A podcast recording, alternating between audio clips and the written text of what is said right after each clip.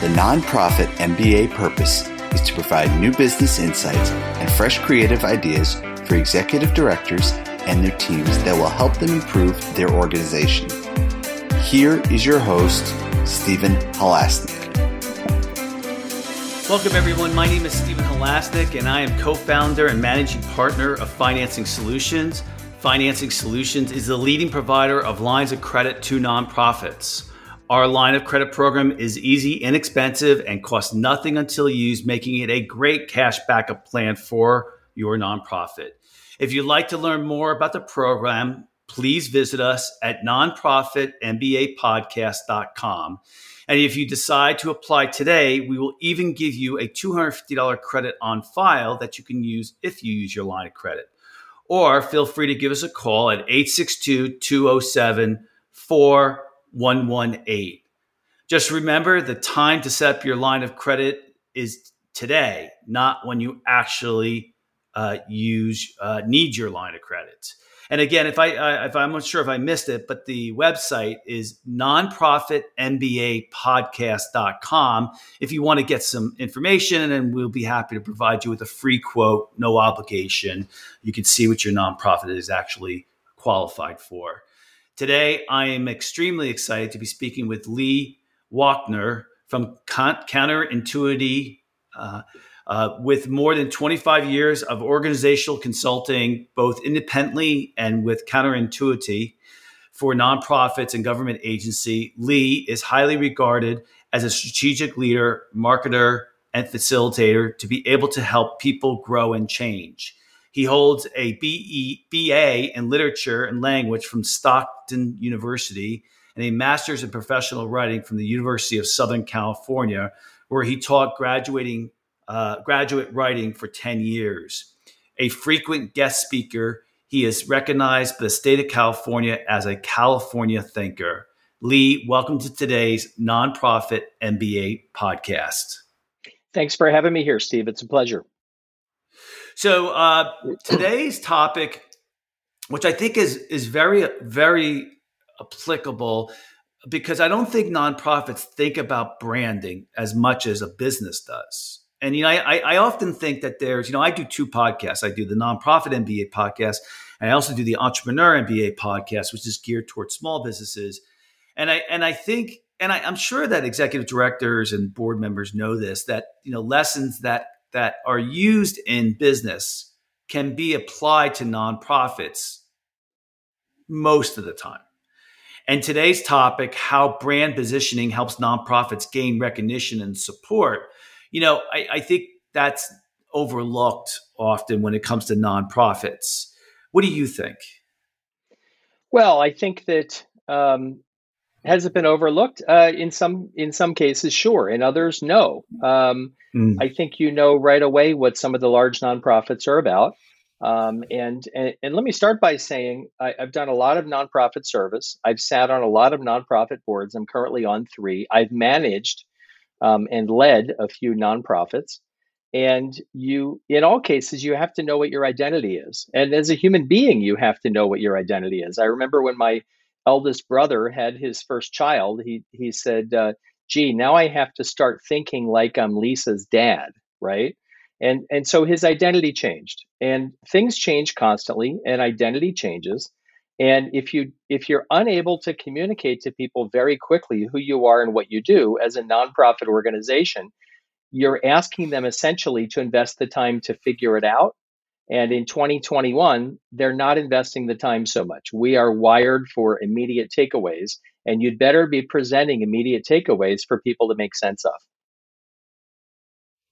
Yeah, I at what point I, uh, do you think, like, at what revenue point do you think a nonprofit, and I know you're going to say, well, we're from the very beginning, but at what revenue point do you think a nonprofit should start thinking about their what their brand means? Well, look, I, I don't want to complexify it, right? And and, and you're right. I, I am going to say at the starting point, but that doesn't mm. mean they shouldn't re-examine it later. Um, usually what happens when you're founding a nonprofit is uh, is you and some other people get together and you say let's you know i'm i'm upset about this or I'm excited about this. And why don't we work on this together? And here's what we're going to do. And so sometimes they start rather informally like that. And then um, five, six, eight, ten years go by, and you look back and you go, hmm, now we're doing nine different things, and I'm not sure what unifies them, and I don't know how to talk about them anymore. And, and when you find yourself in that situation where you're unable to tell someone in an elevator in 30 seconds or less who you are and what you do and why they should care and get involved, then you've got a, a branding and positioning challenge, which is also, of course, a branding and, and positioning opportunity. It's an opportunity for you to re solidify your identity so people understand and the right people are drawn to you and to help you with that mission. You know, yeah, I, I, agree like with I you. I mean, I think question, Steve. Let, let me take another swing at this because I I'm reading I'm reading your face and it's like, hmm. Uh, I think if you get lost and can't quite say what you're doing anymore, and or if you have real opportunities for expansion and growth, that's an excellent time to take another self evaluation. Yeah, no, I was on track with you. I, I thought what you said was um, was what I was thinking too, which was, and and this goes to my next point. I was thinking about my next question. That's why my face might have been that way. But um, the the um, I think that there's branding for marketing, right? Mm-hmm. But there's also branding, uh, you know, working on your brand so that you know what your organization stands for, what it does, the type of people that should, that fit well into your culture, what is your culture. You know, it from a from a strategic standpoint, I think branding helps you in much many more other ways than just a let's this is you know what the public knows about us. Would you, would you kind of agree with that?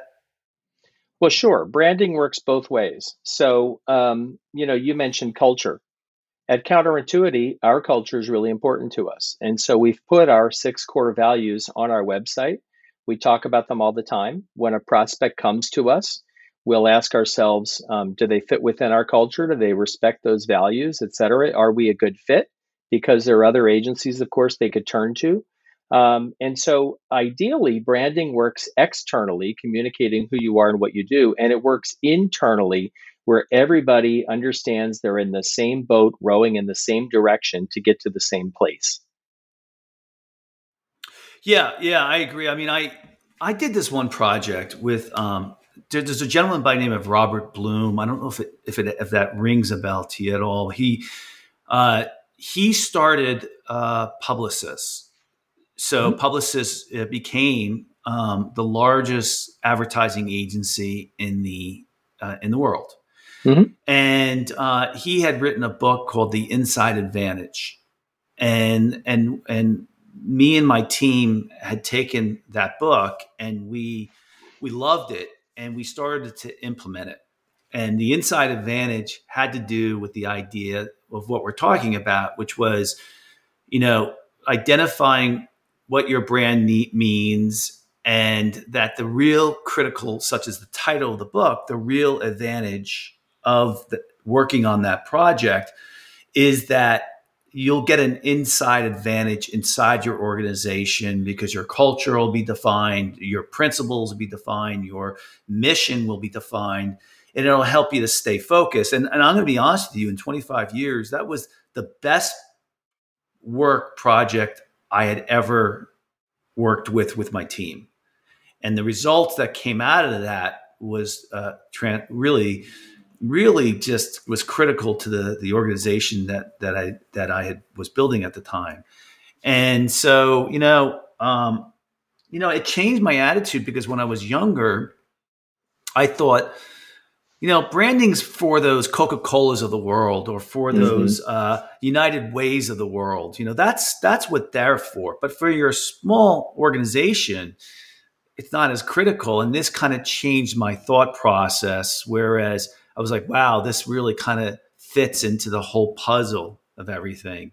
Now, when you've worked with your clients, have have as the nonprofits have you seen that you, you you know there have there been times when you've gone in and not any work has really been done in regards to um, branding so the uh, short answer is yes well when you say no work they've had discussions right and and uh, you can't run any sort of an organization of any size any scope um, any scale without having discussions about who you are, what you do, because people say, "Oh, what do you do?" and you tell them. Um, but inevitably, what happens is when when you get a little lost, when you're when you as an organization are wandering around out in the field and trying to find your path, you you have that feeling. You know what's going on, and then you come to someone like me, and and so we've done lots of those sorts of um, engagements, and currently. Uh, we're closing in on two more that we're going to be doing, and both of them are organizations that have been around 10 years or longer, and they have huge opportunities. Um, but they've gotten a little diffuse in their in their positioning and in what they do. Um, I uh, we have some foundation clients. I've worked with another foundation that um, it's clear to me that when there's a problem in the community, people come to that foundation immediately because they know that foundation is a connecting organization and is very responsive. Um, and at the same time, has a big knowledge base and a long legacy. So people believe that organization will be around for a long time. So um, they already have a brand identity. And in our work, what we usually find out is, in fact, almost universally find out it's not a matter of developing a new identity and placing it on top of the organization. It's that the organization already has a brand identity that people believe in their core, that they're not externally expressing, that they haven't solidified, that they haven't um, documented because they haven't done the investigatory work. And that work actually um, is work that uh, frequently people don't want to do, right? Because oh no, what, you know, how long are these meetings, and what are we going to be doing doing and everything? And and so we have a process that makes it fun and upbeat and enjoyable, and everybody participates, and you can see the consensus emerge. And again, it's not because we are externally placing anything new there. It's because we're cleaning a, away the debris so that people can see what was actually there all along. Um, and and that process enables everyone to see their own work and their own participation and to get joy from it. Yeah, you know, we actually, um, and, and it brings up a good point. We we actually bought Bob on board to to help us with that project, and I, I tell you, it was the smartest decision I had ever made because you know instead of us fumbling around trying to you know you know we read the book instead of us fumbling around. You know he he made a, a, a meeting that might have gone on for you know weeks and days uh, into an hour because he got right to the he, he, helped us get right to the point you know? Yeah. and it, it, was great work. It really was. And so I, i'm a big proponent of lee of someone bringing you on board to help them because your your methodology i'm sure just helps people stay focused and and really produce the best work. I I would imagine your clients uh, feel that way too. Well, that's the value of expertise, right? So let's say that I uh, I had a problem and I go see a doctor, right? I, what I what I don't want to do is take my list of possible solutions and discuss them with him. I, I'm not a doctor, and and this is why people should stay off the internet and look up their own cures. Um, you you go to a trusted doctor because the trusted doctor might say, uh, "I'll pick something terrible. Gee, you have diphtheria." And you go, gee, I hadn't thought of diphtheria. Uh, uh, you know, can't it just be um, I have an upset stomach, right? So it, it, it's a bad idea for you to to step into the expert's shoes. You are an expert in your own organization, but what you don't have is an external perspective that's informed by um, a practice of working in that area. And, and so the example I use with people is um, I come to my house every day, right? I like my house, I like my family, and I like my dogs. Uh, you know, I like the whole thing, right? But I'm so used to it, I don't see it new and fresh. Whereas if if you come to my house, Steve, to you it's a new experience and you can see things that I've grown accustomed to and take them in as though they're brand new and make a judgment. That's one of the things that an external marketing expert brings you when they uh, work with you on your branding and positioning. So let, let's say a client, um, and I, I, don't want to, um, I would never, and you, you, wouldn't have time to steal all your thunder. Um, but let's say a client uh, calls you and says, let's say they say, I, I heard you on this podcast. Uh, that's mm-hmm. the nonprofit MBA podcast. Um, and I'm thinking of doing some work in the area of, of, of uh, clarifying our purpose, our, our, our, mission, our brand, and hopefully that we get more clarity in our brand. Is uh, the first thing is is that the way people typically might express that idea? Sometimes, usually, it's um, we have this opportunity and we don't know how to get there, or we oh. have this problem that half of us think one thing and half of us think think the other, or um, fundraising's not going so well, or people don't know what we're doing, and and so it's generally not theoretical. It's generally we have a problem or an opportunity, and here's what it is. And uh, interestingly, you know, I've been watching since the '90s um, the growing um, partnership between nonprofit and government. Right, so government has recognized that directly funding nonprofits can help the government achieve some things that the nonprofits are better equipped to handle than the government itself, right? And so one of the calls we'll get is um, we've been asked by the county, city, state, federal, whatever, to do X, Y, and Z. Um, and, and we need some help figuring out how that might work and, and how we're going to blend that in with, um, with our branding and positioning and how it'll look. So we did a project, as an example, for the LA River, and and I I was thrilled to be part of the LA River project. I mean, we're we're environmentalists. We should all be environmentalists. Um, and so the things needed, the materials needed to look different, um, and they needed to look immediately accessible so that people could understand the positive impact that all of these projects up and down the LA River would mean for their communities. And so, so in that case, you have to get at the core identity and the core benefit of the project so that you can communicate it to the people whose lives will be directly affected so that they want it, they know what's coming, and they know how to participate in it. So it's not always just the organization, sometimes it's the actual project. And how are you going to identify that project for people so they understand right away? I would think, don't you think it's kind of rare that a client calls into you and says, You're having trouble doing this or having trouble raising funds and blah, blah, blah. And you look under the covers and you find that their branding is great, that they they they know their mission, that they know they they know their values. I'm actually taking a contrary view in that mm-hmm. you know that you have all this stuff in place and yet you're not achieving your goals. It's actually, I would think that's almost impossible. Not, that's not the right word. Unusual. Well, I, I can give you a, a somewhat different take on that. So mm. we did some consulting work for Planned Parenthood years ago. I was the speaker at the National Planned Parenthood Conference. Um, and generally, I'm down with their mission, right? Their mission is helping people with family planning doing cancer screenings for men and for women, et cetera. Um, and uh, and leadership was very interested in propounding a political point of view, and that's a that is a decision I think that they and the board have made. And um, and I so I learned a lot about Planned Parenthood, which I still support. And I and I came back and I started having meeting with uh, people far more conservative than the Planned Parenthood donor base. And I would ask them, what percentage of what Planned Parenthood does is abortion? And they would say, oh, 50%. Um, and I would say it's under mm. 1%.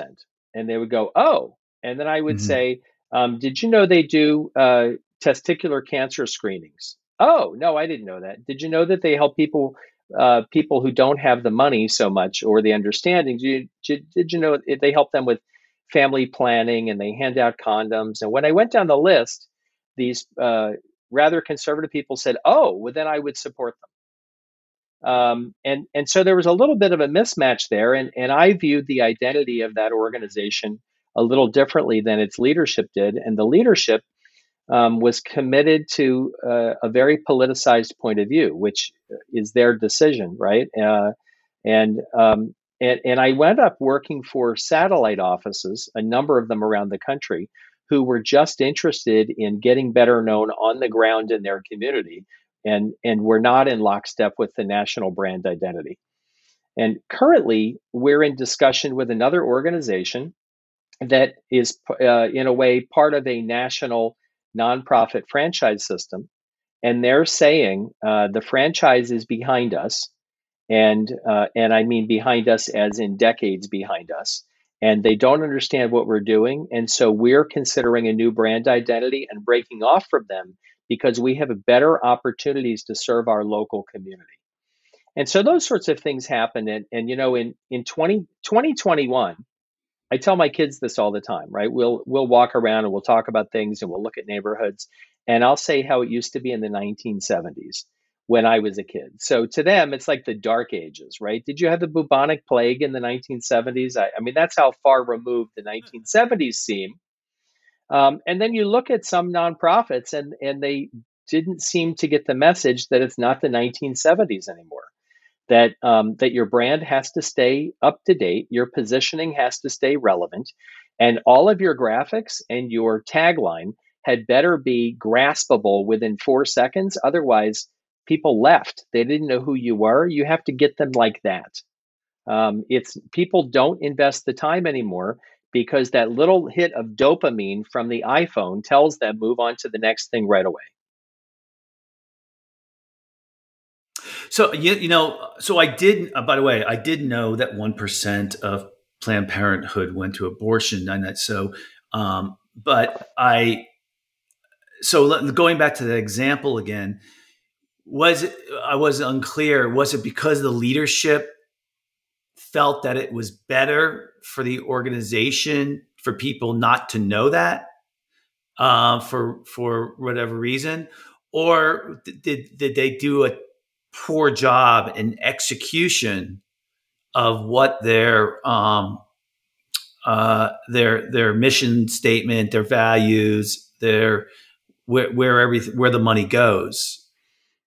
It seemed at the time that they had made a determination that fighting the abortion battle, which I am with them on, right?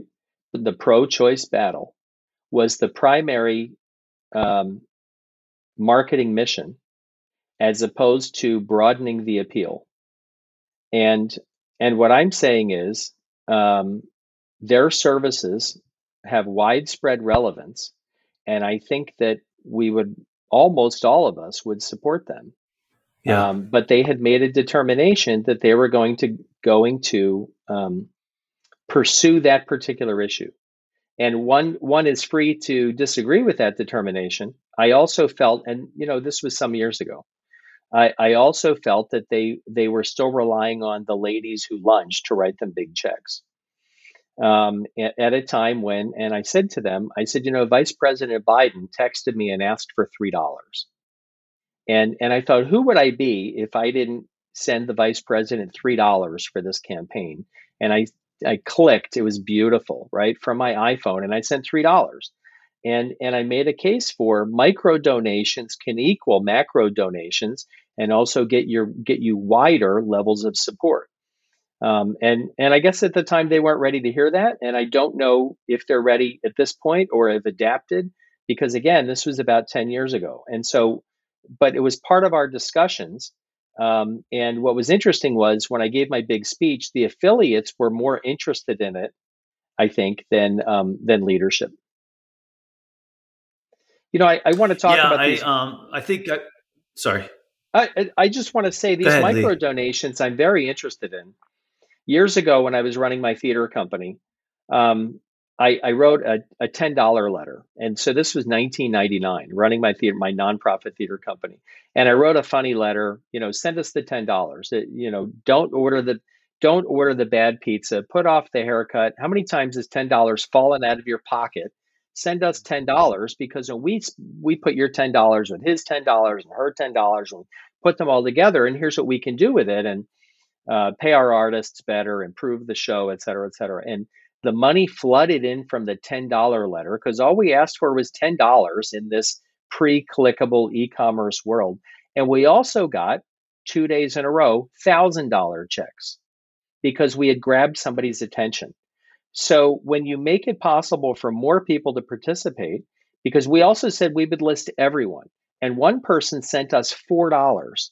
That's all she had, $4. And we listed her in the program, didn't say the donation amount, right? And, and so we got widespread adoption. Um, the beauty of, of the internet is now you can take that idea and, and grow it uh, dramatically because you can reach all sorts of people. Um, and I, you know, Steve, I'm a playwright as well. I don't know if I mentioned that. And I just had a world premiere on Zoom. And I had people across the country on my play at the same time and across England and across Europe, all on my play at the same time, because we'd purposely picked different um, dates and times where other people around the world could participate. And while that wasn't nonprofit itself, it gives you an idea of what's capable now. And the only thing restraining nonprofits in a way is their effort in uh, in deciding what they want to do and then going after it. Yeah, I um, you know, it seems that there's been two trends, uh, and I don't, I don't want to spend too much time on this because it's kind of uh, we're getting off the branding idea, but the you know micro donations, you know that that's been big for uh, for a while now. I mean, let's face it, it kind of came into play more with the Obama administration when he when he was running, and he was the first to kind of see that you could raise quite a bit of money through micro donations. And then, but the second thing on a lot of my podcasts um, that that I've been doing has been uh, reoccurring donations. So mm-hmm. instead of asking for hypothetically hundred dollars, you sign people up for ten dollars a month, and it's proven that over fifty, you get over fifty percent more money over a longer period of time, and probably, um, although I don't know the statistics on this, um, your your I, I, will call it a close ratio, but your ability to get people to donate is much higher because you're asking them for ten dollars and not hundred dollars. And so, you know, th- those are the trends. I agree with you with the trends with micro donations, and then this other part about reoccurring uh, uh, the donations.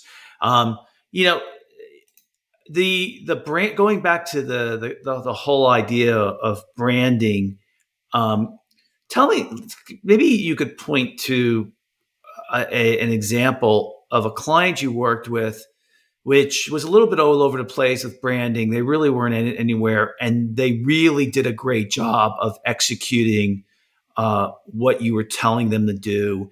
And how did that change the organization even more so than what they would have expected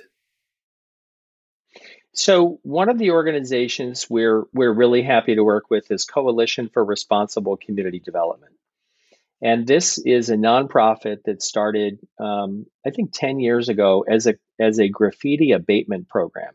So they had a little city contract to go around and clean up uh, graffiti in a troubled neighborhood.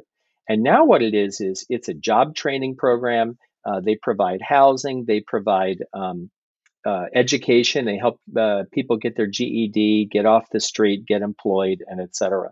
And we've been working with them for several years. And uh, we started out by doing just their annual report.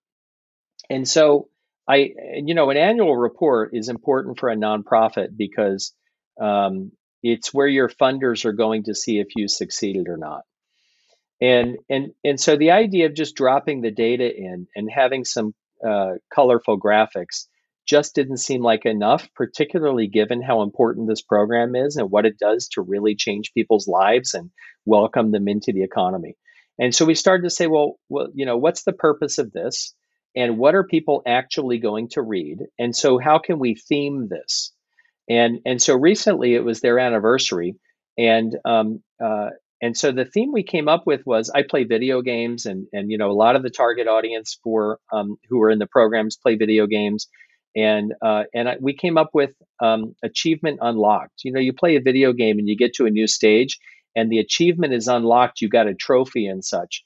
And we thought that if we just positioned it that way, that anybody glancing at the annual report who's a funder or potential funder would could just look at all of those little trophies throughout like a video game and go achievement unlocked achievement unlocked achievement unlocked high score right? And so this is a nonprofit that works. Um, a previous client we worked with pasadena symphony and pops for years and the uh, the symphony marketing materials were just terrible um, and and uh, and and so the the the pops takes place outdoors um, in, in, a in a great big uh, arboretum, and they had pictures of peacocks, which are beside the point. And then when they had pictures of the symphony, whether it was indoors for the classical, outdoor for the pops, you would see a far away photo of all these little people in tuxedos and gowns sawing away at instruments. And it in no way communicated what the offering was. And so we started to talk instead why why do people come here? What does it do for them? What's the meaning behind this? What's the takeaway? And and and let's help them understand. Let's not make them feel stupid or um, or that they're removed from this. And so we did photos of the artists up close. We tried to make it look hot and sexy. Like LA can be difficult at times. You're crawling around in traffic. You've had a stressful day. You're stuck in your car um, you're balancing bills and kids and whatever, and you just want to go enjoy yourself. And changing that branding and changing that messaging, we started to sell out the concerts. We absolutely sold out the Arboretum, 5,000 tickets. And when we started to sell out the classical concerts um, inside the that hall, um, then we knew we had made a big change with that client. And and so when you change not just the story, but also you, you ask yourself, what's the impact on the consumer? Then what's happened is you've built a greater attachment. They're more attached to your nonprofit.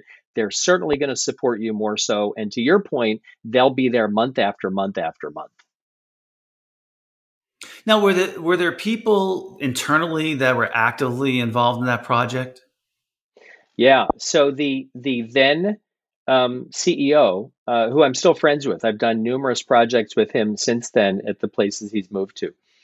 Um, he was getting our materials, and he one day called me up and he said, "Can I just bring in a bunch of our collateral for you to take a look at? You know, can we just have a discussion?"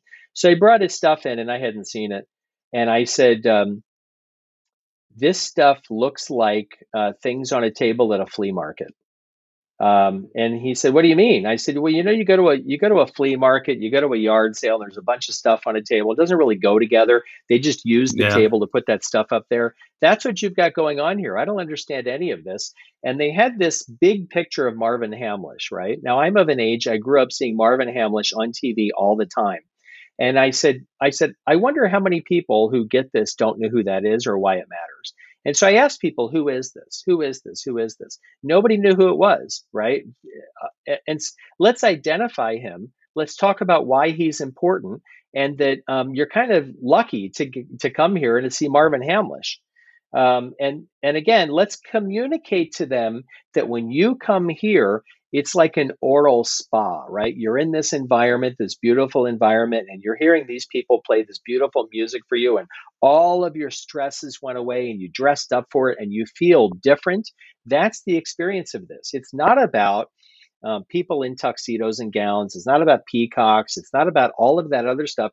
That stuff is beyond um, beyond the point. Let's pull the camera in and let's communicate in very few words what it feels like when you're there. And that was how we helped sell it out. I'm curious when he when you made that reference to the flea market and the idea, and when you explained this material looks all different. I did he get did what did what was he like? You're you're right. Well, he was over my house Saturday night. I had him over for dinner, um, so so we're still on really close terms. Um, you know he was he was at a point that um, he he knew things had had to had to change and he had taken over the organization relatively recently and they'd been checking things off that they needed to do um, and uh, and look, anybody can do better, right? And everybody can do better. I'm always interested in doing better, and the really good leaders are always interested in doing better. Um, it, the people who get defensive um, don't quite understand the leadership role yet. So it, it's it's better to look at the opportunity and ask yourself, what if I just listen for a minute and think about this? Because we, as I said, we all have opportunities and we can all do better.